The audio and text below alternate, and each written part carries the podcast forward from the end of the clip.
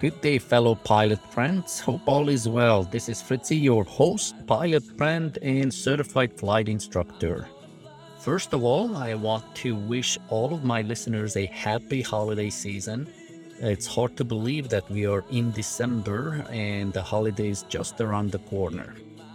Today, I would like to cover emergencies. This is something that we don't practice enough. We don't think about it, but when it happens, then we are surprised and we don't know what to do with it. Aviate, navigate, communicate, right? Going back to those basic principles that if an emergency arises and you're faced with an emergency in flight, aviate. Your number one priority is fly the airplane nobody will fly for you. Once you have the airplane under control and you pass that initial shock of emergency, follow the recommended procedures and a certain flow.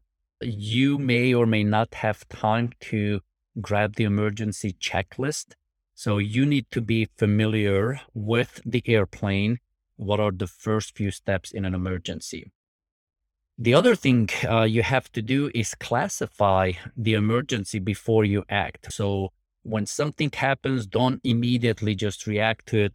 First of all, classify, say, is this an annoyance? I call it annoyance that, hey, you know, it's annoying, but I can continue the flight and the safety of the flight and the safety of my passengers is obviously number one, most important. The second level of um, classification is urgency. And that urgency may be that a malfunction or a condition exists. And if you don't take action, it could elevate and become a true emergency. So it needs your immediate attention, but you have time to think through uh, what your next steps are. And the third level of classification is uh, the true emergency. And that's something where you don't have time to grab an emergency list. You don't have time to spend five minutes on a checklist. You need to take immediate action. And if you don't take immediate action, something bad could happen. So let me give you three different uh, examples for these classifications. So for the first one, for the annoyance, one good example is let's say you have an exhaust temperature probe and it malfunctions. So it could be showing, let's say, 1500 uh, degrees and all of a sudden it drops to zero. And that could freak you out for a second because you you may notice that, oh my gosh, did one of my cylinders drop or dead or is the engine is going to die on me? But if you quickly observe the rest of your instruments and the engine, you will notice that you can continue the flight if a EGT probe goes bad. You immediately would look at oil pressure, making sure that you still have good oil pressure. The engine is running good. It's producing full power. When something like that happens, it is annoying, right? Because it scares you a little bit and you don't see the probe and the actual temperature for the specific cylinder, but you can actually complete your flight. And this scenario actually happened to me flying with a friend of mine in our Piper Malibu right after departure, my turbo inlet temperature probe just gave up on me and my TIT was right around 1400 Fahrenheit. And within seconds, it just boom, dropped to zero. And that got my attention. I freaked out for a second and I immediately turned back toward the airport in case my engine dies. Then I can complete an emergency landing. As I turned back toward the airport, I start going through my mental checklist. I'm like, oil pressure is good. The rest of the engine instruments are looking good. Engines producing full power. I have good manifold. I have good RPM. So after for about a 10, 15 second uh, analysis, I decided that this was just an annoyance. And then I turned back on course and we completed a two and a half hour cross country flight with no issues. Okay, the other example where it, it is it is an urgency and you do need to take action. So this is a, a great example is you fly into icing and when you fly into icing, you immediately need to take action. Do not camp out in icing. First of all, most of our general aviation aircraft, like our Cessnas and Pipers we fly, they're not certified to fly into known ice. And even if we fly with an airplane like a Piper Malibu that has um, a full FIKI de-ice capabilities, do not camp out in ice. So if something like that happens and you see that you're picking up ice, do not panic. Think through about what actions you have, what de-ice capabilities you have on your airplane. For example, you can turn on the pitot heat. For example, you can turn on your alternate air. For example, you can pull on, if it's a carbureted engine, the carb heat on. If you encounter icing, take the appropriate steps, as I mentioned uh, a few seconds ago, then make a 180 or make sure that as you plan for your flight, you have uh, different options, right? So if you're flying through a thin layer, make sure that if you get below, you can get out of icing, or you climb on top, you get out of icing.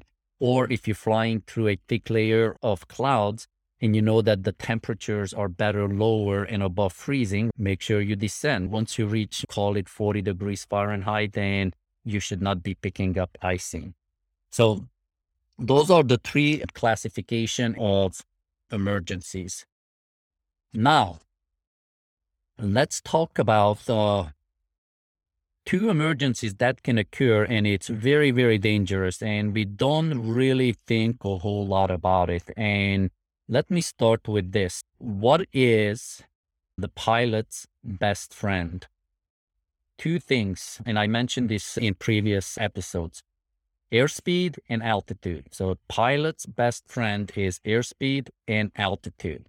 Now, think about what phases of the flight you don't have either one or both of them. So, when we are close to the ground, this could be a takeoff or a landing.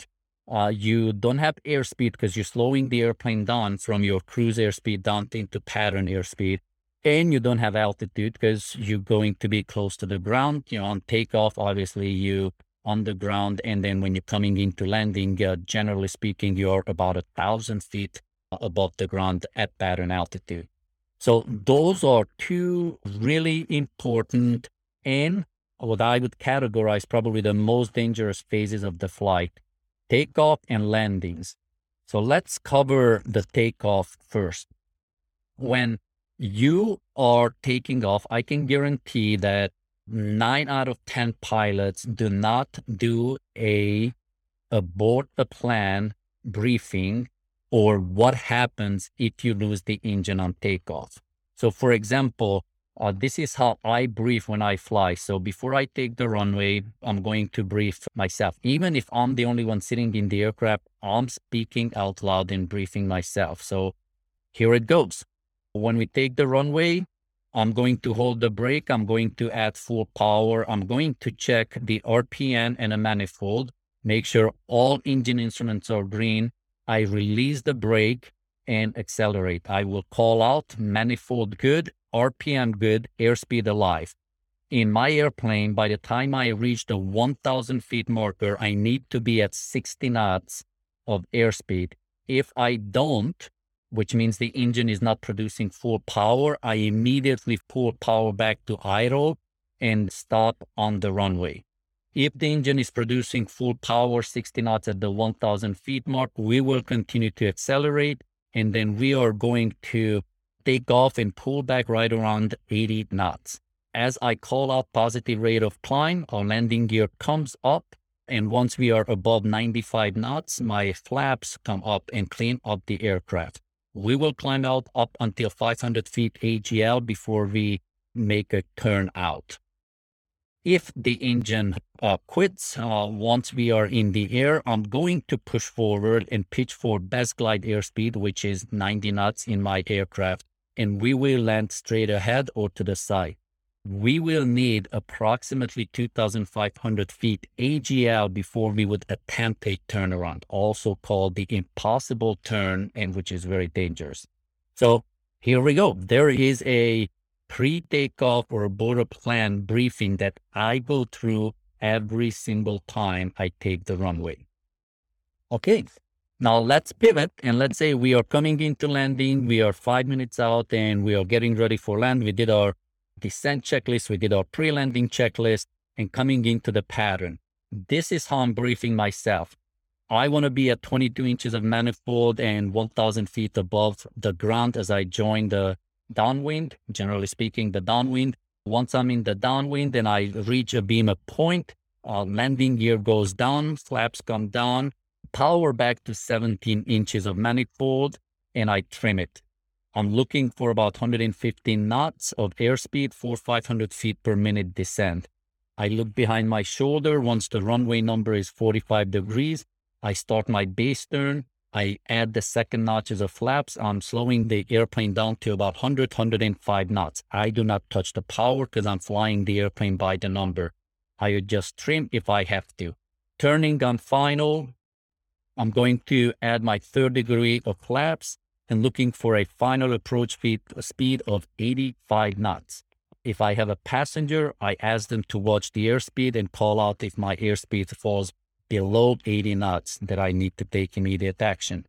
And each legs of the flight, I'm also doing a GUMPS check, gas undercarriage mixture prop and system, make sure the airplane is set up for landing. I also brief my go around that if for some reason, and I anticipate that every landing will have to result in a go around, if I'm lucky, I'll land the airplane. So I always, always brief my go around, which goes like this.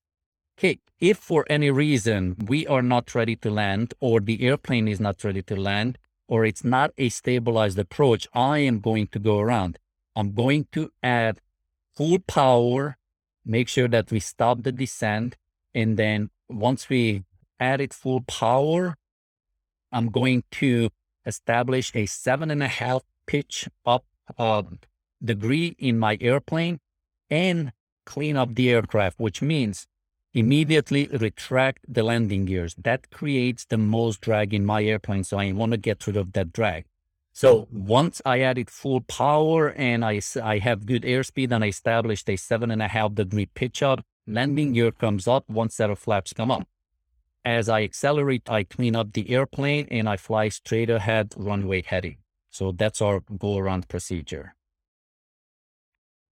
Okay, pilot friends, uh, I'm going to leave you with a couple of tips and uh, a couple of ideas to review from your POH uh, for your emergencies, and then we'll call it a wrap. Uh, I want to make sure that we'll keep these episode somewhere anyway uh, around um, 10 to 15 minutes. So first of all, if you have an engine out emergency, think about what could be the cause. Fuel, air, and spark, right? So for an engine to run, you need fuel, you need air, and you need sparks, right? So if you use that common sense and you understand a little bit about how your engine works, you can immediately take some actions, right? So without looking at an uh, emergency checklist, I know that if I have an engine out, I'm going to check my fuel. So that means, you know, I can put my fuel pump on and switch tanks.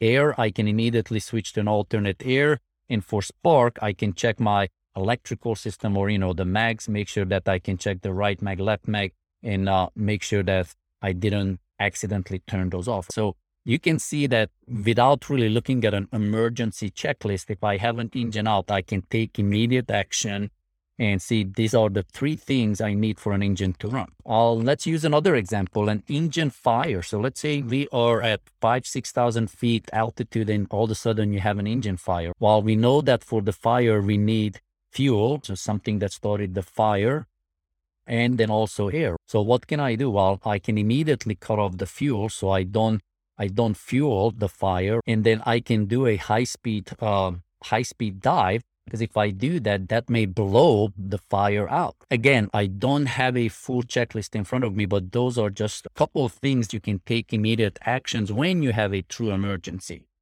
Okay, so where do you find these emergency procedures? First of all, if you have a checklist, you have an abbreviated versions of that. Uh, you know, I I use the checkmate checklist, and the first page the the first page is the normal procedures and on the backside you have all kinds of emergency procedure. I would highly recommend to grab your POH and read through the emergency section. That's where you find your checklist and there's also an amplified checklist that you can read through and you can learn a lot.